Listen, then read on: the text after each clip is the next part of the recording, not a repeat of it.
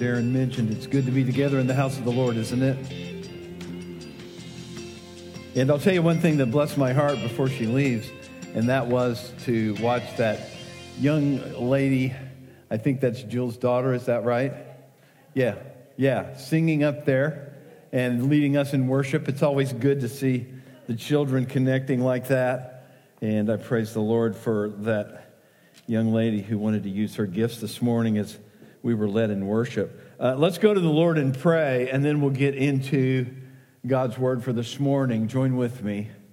We'll lift up our hearts. Heavenly Father, we want to thank you that we can be together this morning and once again, as one expression of the body of Christ here in Hollister, lift up our praises to you, lift up our thanksgivings to you hear from your word, be fed by your word, fellowship with each other, build each other up through our mutual faith, and just be encouraged. We pray that you would lead us through the remainder of our service. I pray for the message this morning that you would take the words of Scripture and open them up to us and help us grasp them. I pray that you would help those who belong to you grow a little bit more in your grace. I pray that if there are any here this morning who don't, that as we look at yet one more mark of a Christian life, that you would use your word to convince them that they're not Christians and bring them to put their trust in Christ.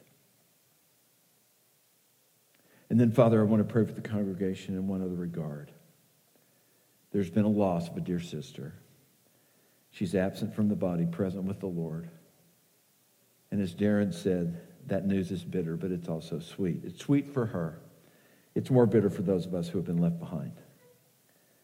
But we just pray that you would be with those who are grieving, bring comfort that only you can bring, and then help her passing stand as a reminder that as she is gone, so we shall go sooner or later as we leave this life and come into your presence. And we pray that you would help all of us who remain to be making it a point to prepare for that journey for ourselves so that when you call our name and we leave this life, we will be ready to meet you face to face.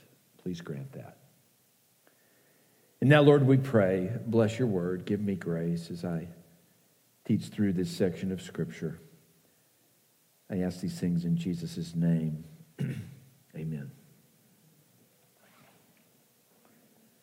So, whenever someone asks the question, how can I identify a true church, a church that really reflects the Lord Jesus Christ, uh, different groups of people are going to answer that question in different ways. For example, those who may be familiar with what we know as the Protestant reformers might say, well, a true church is one where the gospel and the word of God is properly preached and taught and where the ordinances are properly observed. Now, when I say ordinances, do you know what I'm talking about? Some are nodding their heads. For those of you who might not know, uh, Jesus left us two ordinances. Some churches call them sacraments. Uh, one is baptism, the other is observing the Lord's table. And so, someone steeped in Reformation theology would say a true church is a church where the gospel is properly preached and the ordinances are properly administered. And then some reformed minded churches would say a third mark uh, church discipline is practiced. practiced. Um, some might answer a little bit differently. Some might answer that a true church is a church that follows the right doctrine, the right teaching, and that would be a congregation that really puts a high uh, premium on their doctrinal statement. Doctrinal statements are good. Our church in Morgan Hill has one. We have one here at Grace, and so I'm not capping on that but some people would say you've got to have a right doctrinal statement to be identified as a true church.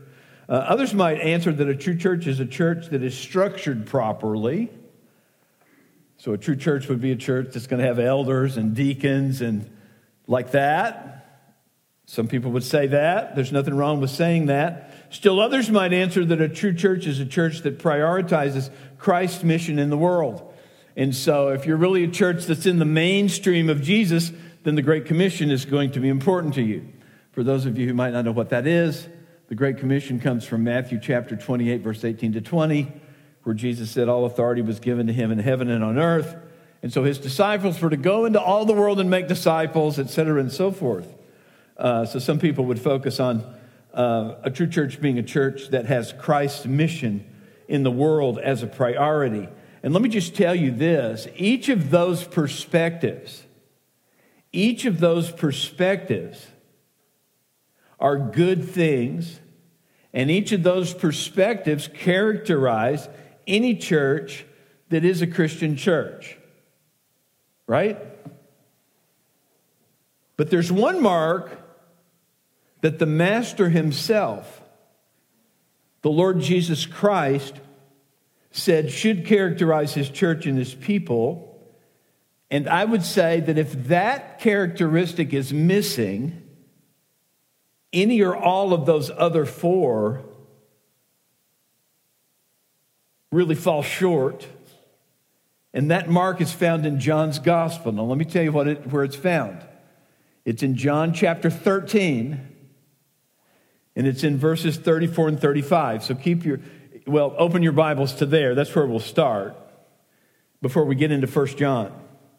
So some of you might say, oh no, he's going to leave 1 John. No, I'm not. I'll be coming back to that.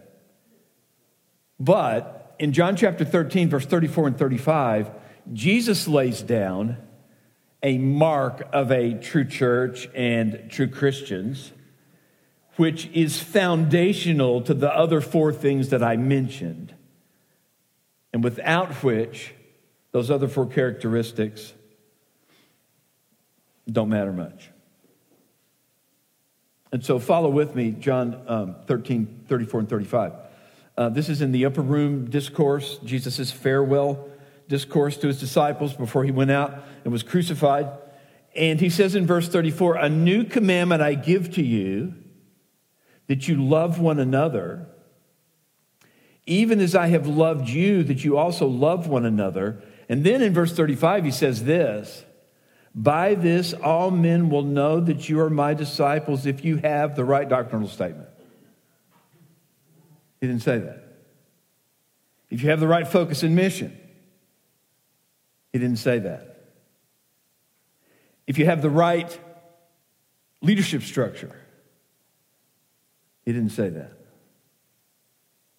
By this, all men will know that you are my disciples if you have what?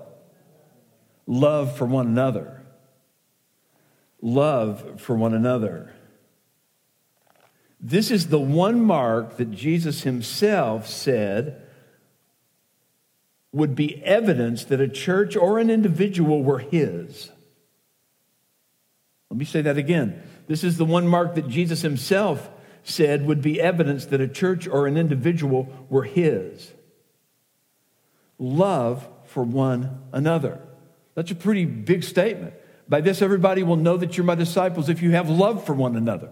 That's, that's, that's heavy. It's simple, but it's heavy. And all of the qualities of a true church listed earlier don't matter if love for one another is absent. But with love, the qualities that I listed as I got into this message will be empowered.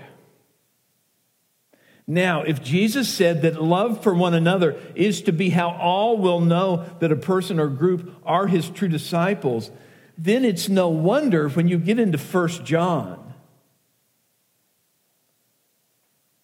that the author of First John, John the Apostle, who in John's gospel is only identified by the phrase, the disciple whom Jesus loved, it's no wonder that John, who wrote First John, would put such an emphasis on love for other brothers and sisters in Christ. is one of the true marks of a Christian in a Christian church. But that's exactly what he did, what he has done. And so, uh, this far in our study in First John, we've actually seen three qualities which are characteristics or marks of a true disciple of Christ. Uh, a true Christian has faith in Christ. We've seen that. A true Christian has an honest view of personal sin. We've seen that. And last Sunday, we talked about how true Christians love and obey God's word. So that's the third mark of a true Christian. Now, here's the fourth mark of a true Christian the fourth mark of a true Christian, and by extension, a true Christian church. Because all a Christian church is, is a gathering of a bunch of true Christians individually following Jesus, right? The fourth mark of a true Christian is the true Christian will love other brothers and sisters in Christ. The true Christian will be a person who loves other brothers and sisters in Christ. And John emphasizes this in three different places in First John. And so if you read through First John from start to finish, you'll come across three sections, the first of which is our text today, chapter 2, verses 7 through 11, where John says a lot about loving one another as brothers and sisters in Christ. And so, as I said, the first place, our text for today, is John chapter 2, verses 7 through 11. And so, if you haven't turned to 1 John, turn there with me or scroll there with me. And I want you to follow along. I'm going to read chapter 2, verses 7 through 11, and then we'll unpack these verses. So, continuing from where we left off last week, John wrote these words starting in verse 7 of chapter 2 Beloved, I'm not writing a new commandment to you, but an old commandment which you have had from the beginning. The old commandment is the word which you have heard. And then verse 8 seems like it's contradictory. He says, On the other hand, I am writing a new commandment to you. Well, you could stop and say, No, wait a minute. Are you or are you not? But follow along. He says, On the other hand, I am writing a new commandment to you, which is true in him and in you, because the darkness is passing away and the true light is already shining. And then comes this fourth mark of a true Christian. And John's going to uh, state it in a negative term and then in a positive term. Verse 9, 10, and 11. The one who says he is in the light, and Jesus is the light, the one who says he is in the light and yet hates his brother is in the darkness until now. That's the negative side. Here comes the positive side. The one who loves his brother abides in the light, and there is no cause for stumbling in him. And then John restates the negative, but the one who hates his brother is in the darkness and walks in the darkness and does not know where he is going because the darkness has blinded his eyes. The word of the Lord. And we see some specific things from these verses.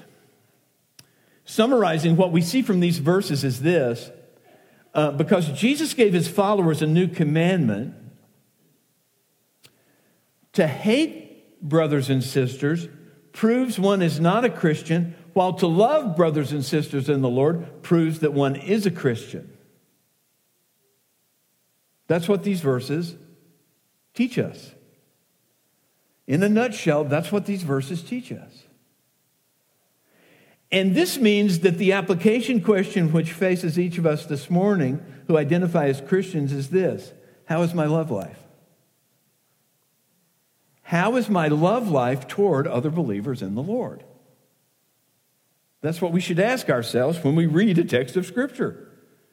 How does it apply? Well, that's how it applies. It makes me ask, How is my love life toward other believers?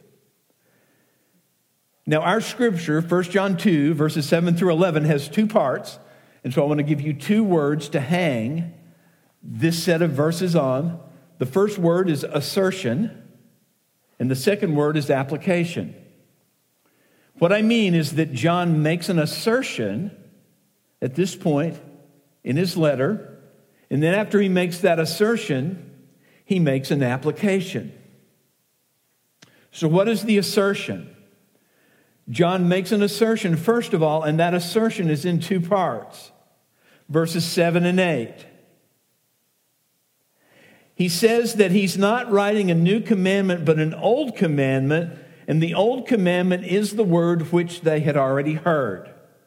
And so that's what verse 7 says in a nutshell. And so, what in the world is he talking about? What does he mean when he says what he says? that he's not writing a new but an old commandment which they had from the beginning. The old commandment is the word which you have heard. What in the world is that about? Well, what that is about is this, okay? It's a reference to the gospel That's the word that these believers had heard from the beginning. The beginning of what? The beginning of their faith.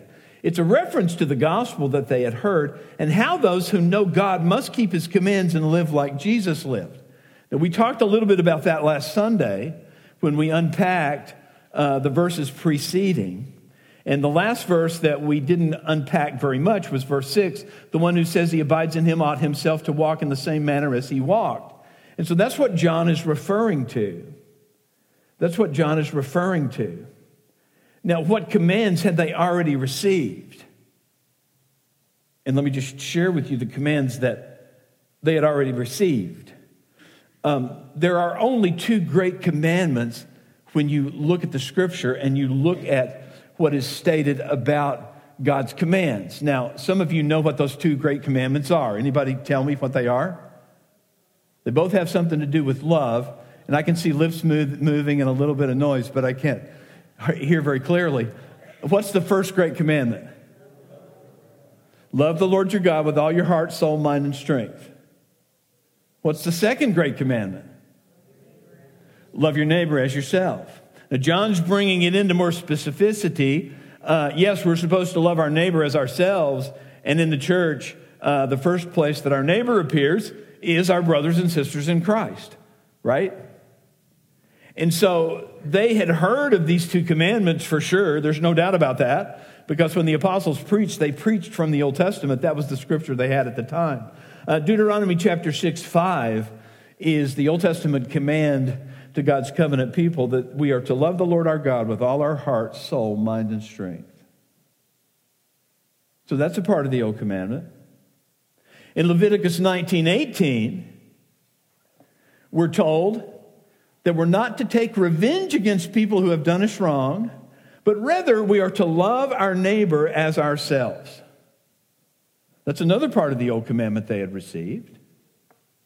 And then when Jesus was walking the earth, he reemphasized this. Now let me show you where he reemphasized it. Keep your finger in 1 John chapter 2 and look back with me to the book of Matthew. Look back with me to the book of Matthew. And we're going to look at Matthew chapter 22. And verse 35 and 36 of Matthew chapter 22 says this One of them, that is, those who are questioning Jesus, one of them, a lawyer, asked him a question, testing him. And he says, Teacher, which is the great commandment in the law?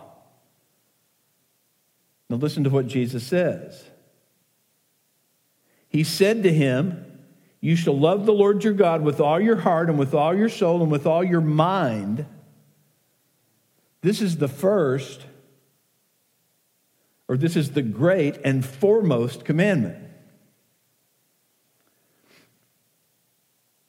The second is like it. You shall love your neighbor as yourself. And then Jesus says, On these two commandments depends the whole law and the prophets. Paul goes so far as to say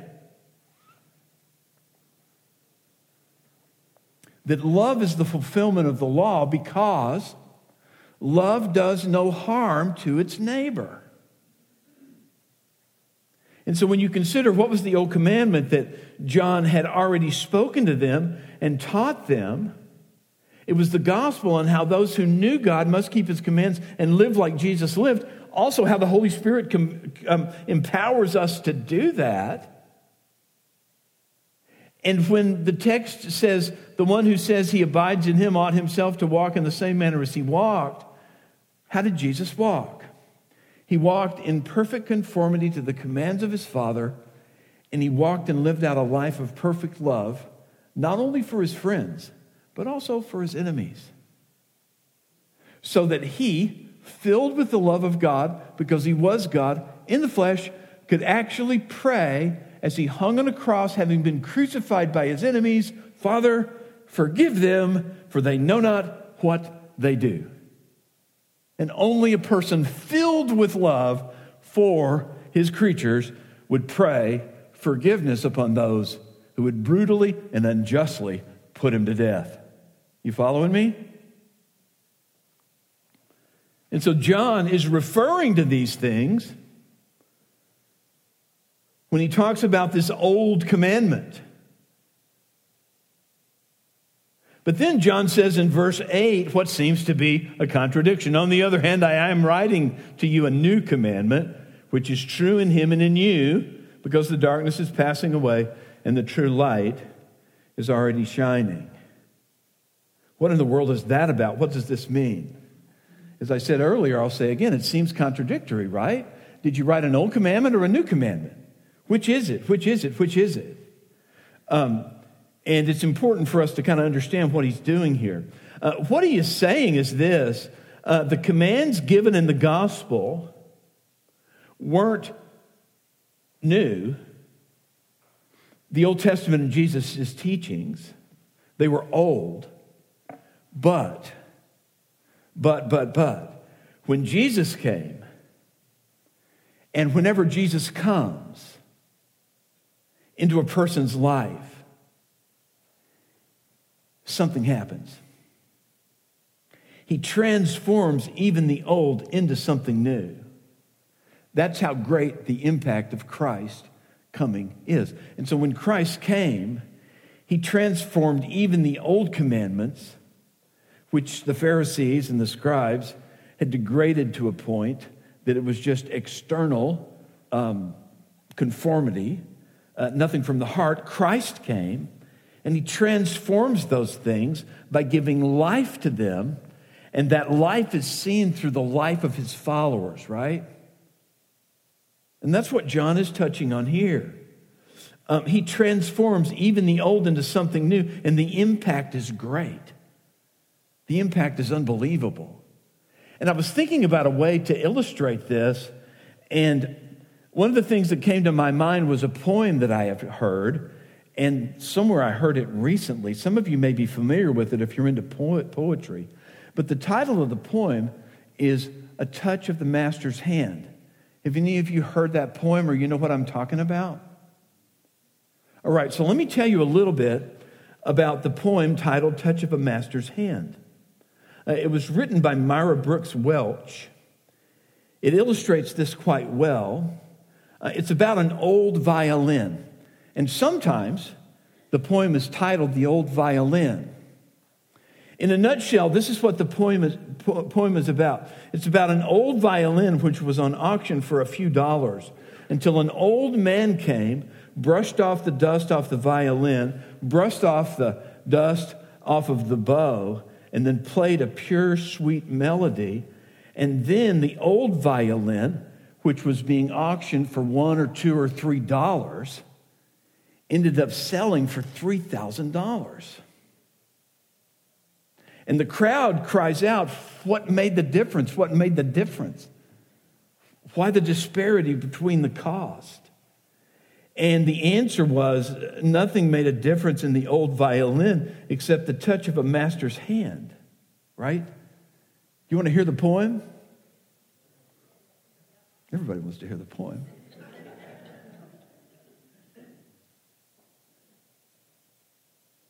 Listen to this poem because the author of the poem, Myra Brooks Welch, was a Christian. And she wrote the poem to make a spiritual point. So listen to this poem. If I can get through it without getting emotional, I usually can't. was battered and scarred, and the auctioneer thought it hardly worth his while to waste his time on the old violin, but he held it up with a smile. When am I bid, good people? He cried. Who starts the bidding for me? One dollar, one dollar. Do I hear two? Two dollars. Who makes it three? Three dollars once. Three dollars twice. Going for three, but no. From the room far back, a gray bearded man came forward and picked up the bow. Then, wiping the dust from the old violin and tightening up the strings, he played a melody pure and sweet, as sweet as the angel sings. The music ceased, and the auctioneer, with a voice that was quiet and low, said, What now am I bid for this old violin? As he held it aloft with his bow. One thousand, one thousand, do I hear two? Two thousand, who makes it three? Three thousand once, three thousand twice, going and gone, said he. The audience cheered, but some of them cried, We just don't understand. What changed? It's worth. Swift came the reply the touch of the master's hand. And many a man with life out of tune, all battered and bruised with hardship, is auctioned cheap to a thoughtless crowd much like that old violin. A mess of pottage, a glass of wine, a game, and he travels on. He's going once, he is going twice, he is going and almost gone. But the master comes, and the foolish crowd never can quite understand. The worth of a soul and the change that is wrought by the touch of the Master's hand. It's a beautiful poem, isn't it? This is what John was communicating in verses 7 through 8. You had the old commandment, and then Jesus came and transformed the old commandment in such a radical way that the old was like a new commandment.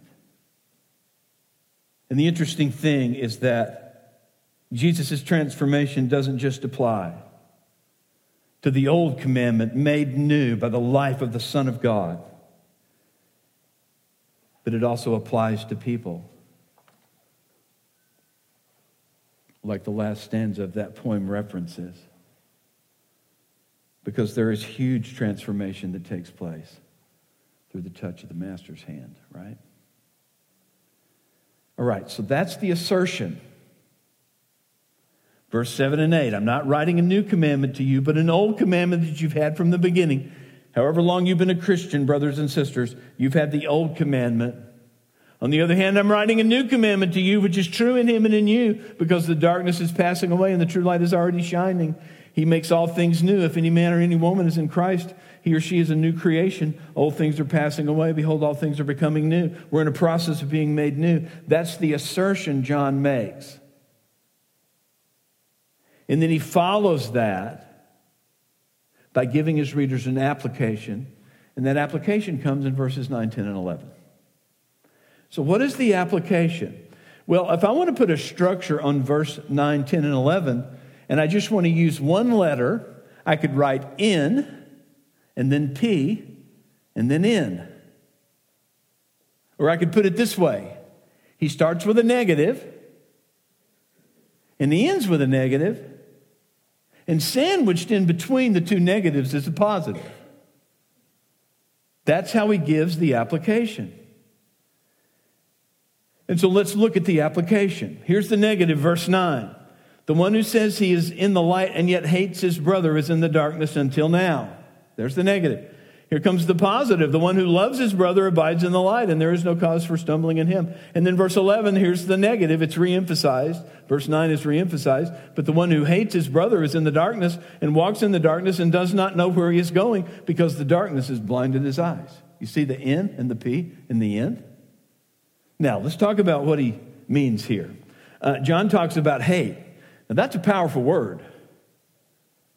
If somebody says to you, I hate you. They may say that on a whim. Sometimes spouses may say that to each other. Oh, I just hate you because of what you did. But they don't really hate their spouse, usually. But if somebody doubles up their fist and turns all red and says, I hate you, then we figure that that person has quite a negative emotion toward us to say that they hate us.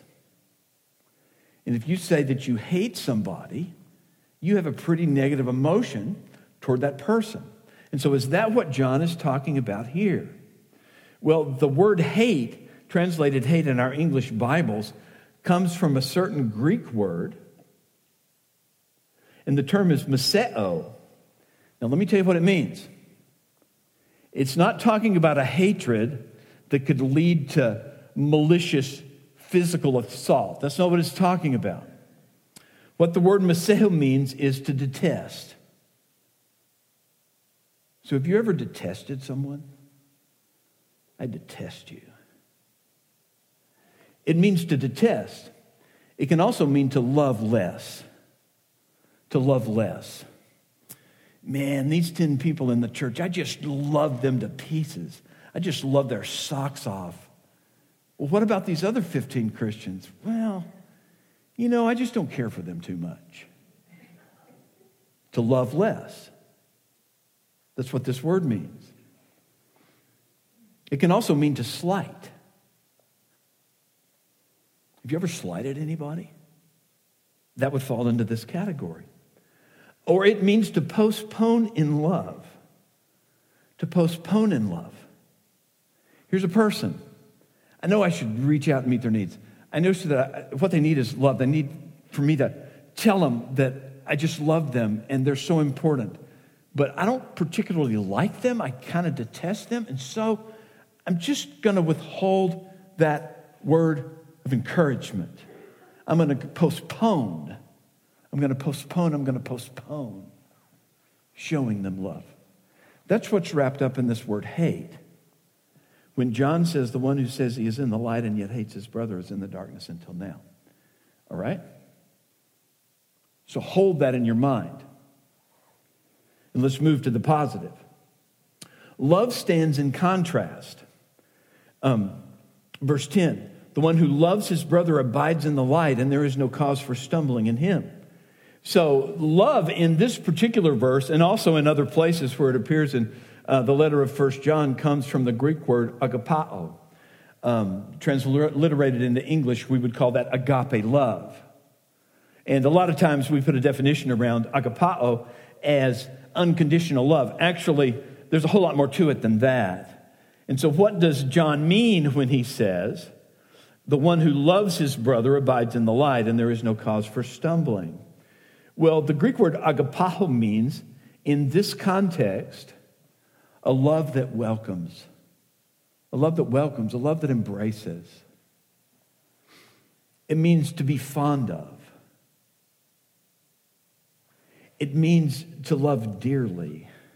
Now, do you see the contrast? Hate and love is contrasted. Detesting and loving less and sliding and postponing in love or postponing in esteem is contrasted with welcoming others and being fond of others and dearly loving others. Now, which is the mark of the Christian?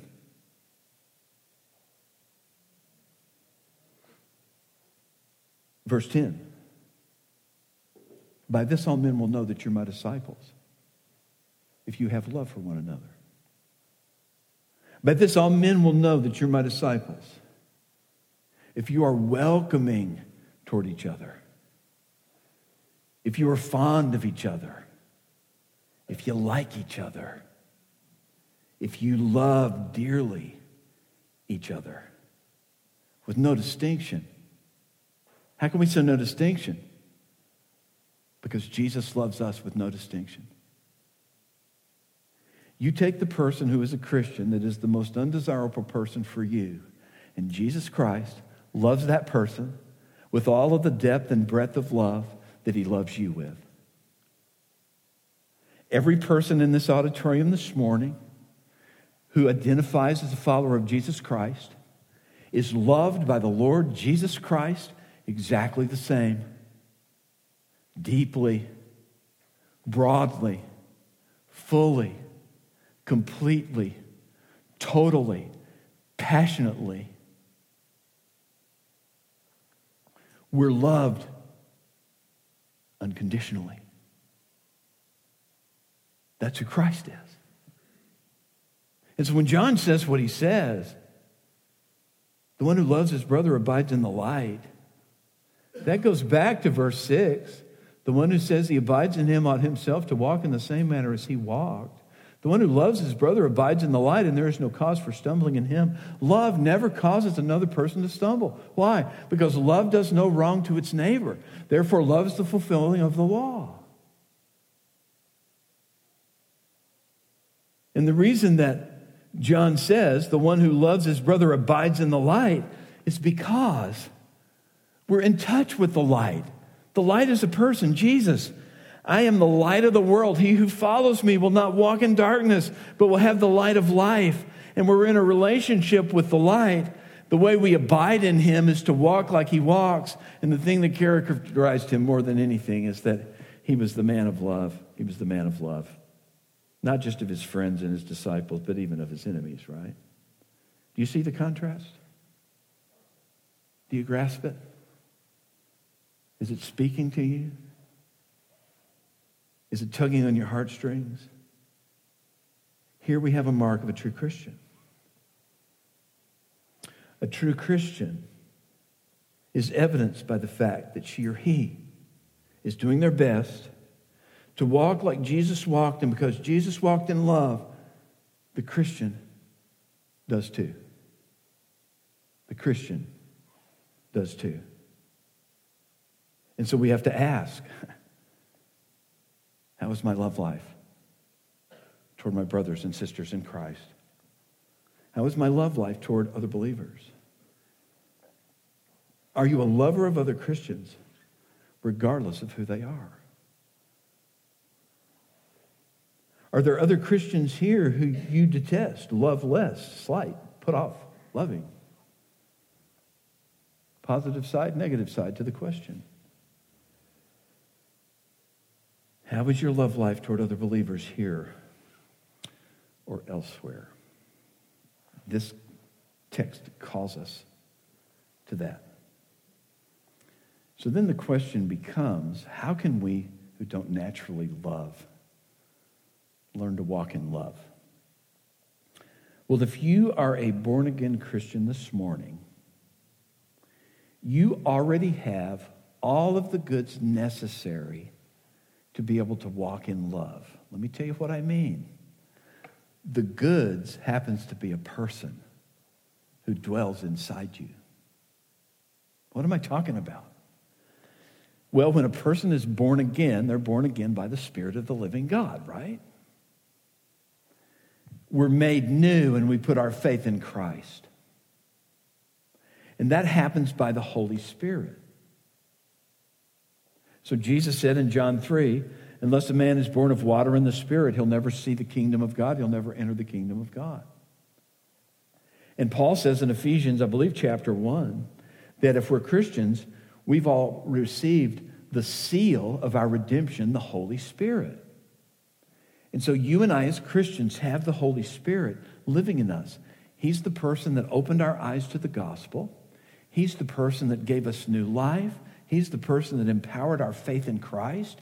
He's the person that empowers us walking with Christ and making us more and more like Jesus. And that's why I said if you're a Christian this morning, a true Christian, you already have the goods in your heart to be able to walk in love toward other people. And the goods is none other than the Holy Spirit of God. So, how does the Holy Spirit of God empower love? Well, that's a really good question. Because you see, the key to loving other Christians is to know Christ and follow the Spirit and asking the Spirit to empower love in you in areas where it lacks. Look, all of us know what it means to prefer certain believers over other believers. That's human nature. Even though we're redeemed, that's the way things roll. So, what's the key to loving equally, like Jesus loved equally? Asking the Spirit to empower love. Here's why the first fruit that the Spirit of God produces in the life of a believer is love. That's true. If you read Galatians chapter 5, you go down to the point where Paul talks about the fruit of the Spirit, this is what you're going to learn. The fruit of the Spirit is love, joy, peace, long suffering, gentleness, goodness, faith, meekness, and self control. Against such there is no law. Um, if you're walking in love, joy, peace, long suffering, gentleness, goodness, faith, meekness, and self control, then verse 10 is going to be true to you about you. The one who loves his brother abides in the light, and there is no cause for stumbling in him. Paul says, against those fruits there is no law. John says, there's no cause for stumbling in him. Now, what was the first fruit of the Spirit in that verse out of Galatians 5? Starts with an L if you missed it, and it ends with O V E. Love. But the fruit of the Spirit is love. Only the Spirit of God can empower love in us toward those that we don't naturally love. And as we walk in the Spirit and trust Him, that is indeed what He does. And that is the mark of a Christian. And so, let's go back and test ourselves as we close. Now we've covered four marks of a true Christian. What's the first one? A true Christian has faith in Jesus Christ, right? What's the second mark? A true Christian has an honest assessment and view of his or her own personal sin. A non Christian has an honest view of other people's sins. A true Christian has an honest view of his or her sins. That's what the second part of John chapter 1, all the way down to chapter 2, verse 1 and 2, has to do with. Here's the third mark of a true Christian a true Christian is a person who loves the Word of God and desires and strives to keep His commandments. Not because the commandment keeping is what saves him or her, but because the way we show our love for God is by walking in His will for us. We covered that last Sunday in some detail. Uh, Jesus in John 14, 21, He who has my commands and keeps them, he it is who loves me. And he who loves me will be loved of my Father, and I will love him and manifest myself to him. Obedience for the Christian is not legalism. That's what I said last Sunday. Obedience for the Christian is a manifestation, a manifestation of love for the Father and for the Son. Right? So those are the first four, three marks. Here's the fourth mark. The fourth mark is that a true Christian walks in love toward other brothers and sisters in Christ and I could add to it by saying this strives to love any and all Christians equally, like he or she is loved by Christ. That's what John's teaching us. But to hate other believers is to show we are no Christian at all. That's why these instructions are so important. And so, my closing exhortation to you is this Use the mirror of Scripture to examine yourself to see if you are in the faith. I do that regularly. Any wise believer will do that as well. Let's pray.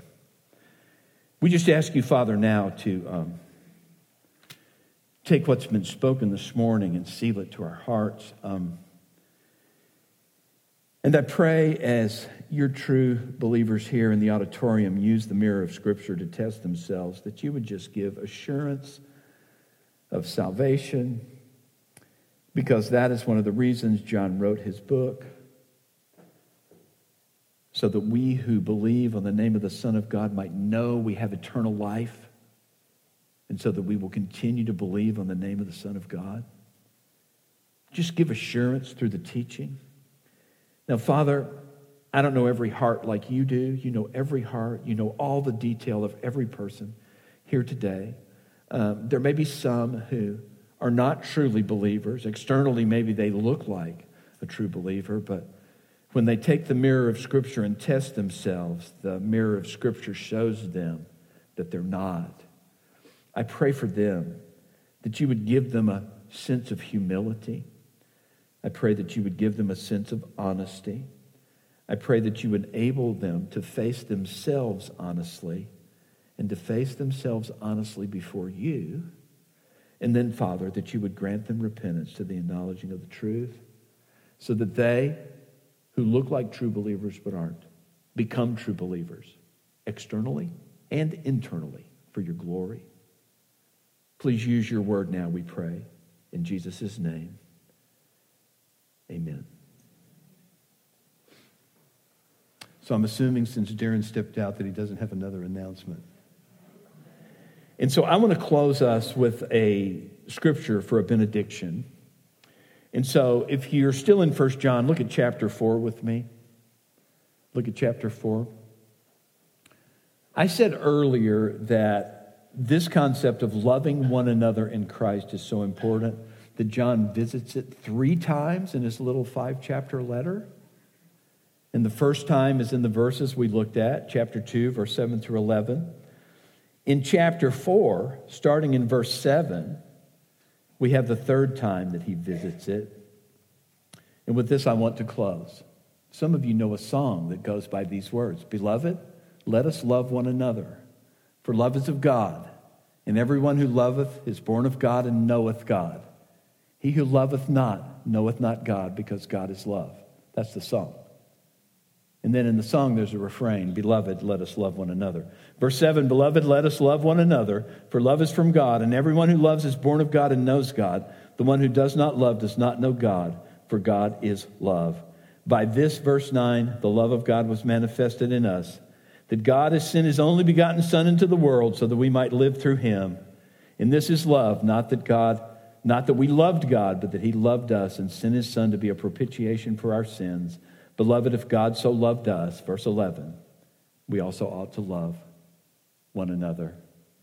May the Lord, by his grace, make this congregation such a loving congregation that when people come and visit, they may not decide to stay and make this their church home. But if they choose not to make this church home, their church home, they will nevertheless look back and say, though I chose not to attend there regularly, I've never been loved like I was loved in the midst of that group of Christians. May the Lord grant it. God bless you. Have a good day the Lord.